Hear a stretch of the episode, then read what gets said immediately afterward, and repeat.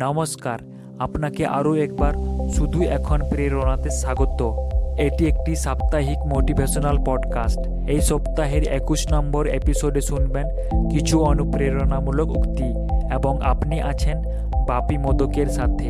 কোনো কাজে অন্যেরা সফলতা অর্জন করতে পারছে না বলে আপনারাও ব্যর্থতা আসবে এমনি ভাবলে সেই কাজের প্রতি আপনার উৎসাহ কমতে থাকবে।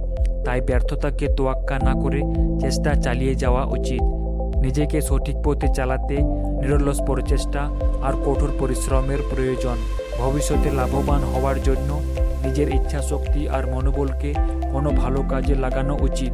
অকারণে সময় নষ্ট না করে যে ব্যক্তি নিজের ইচ্ছা শক্তি আর দৃঢ় মনোবলকে কাজে লাগাতে পারবে, সেই নিজের জন্য ভালো কিছু করে দেখাতে পারবে।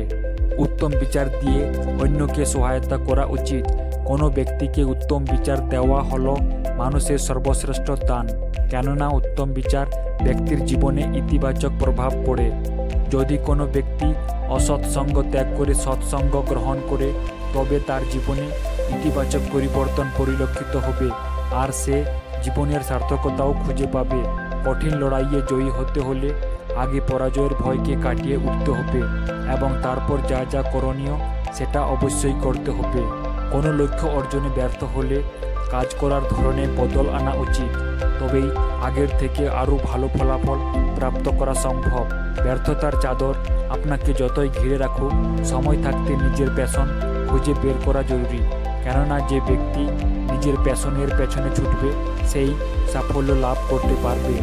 একসাথে অনেকগুলো লক্ষ্য নির্ধারিত করলে বা ঘন ঘন লক্ষ্য পরিবর্তন করলে শেষে কোনো লক্ষ্যই অর্জন করা সম্ভব হবে না।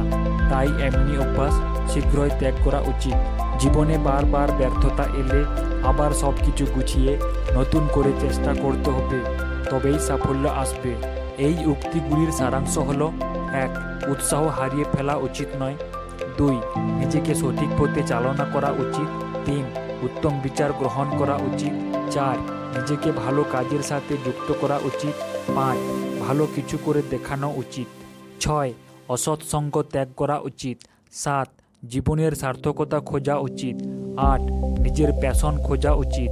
নয় সব কিছু গুছিয়ে রাখা উচিত। দশ, ঘন ঘন লক্ষ্য পরিবর্তন করা উচিত নয়। শেষ অবধি শোনার জন্য অসংখ্য ধন্যবাদ।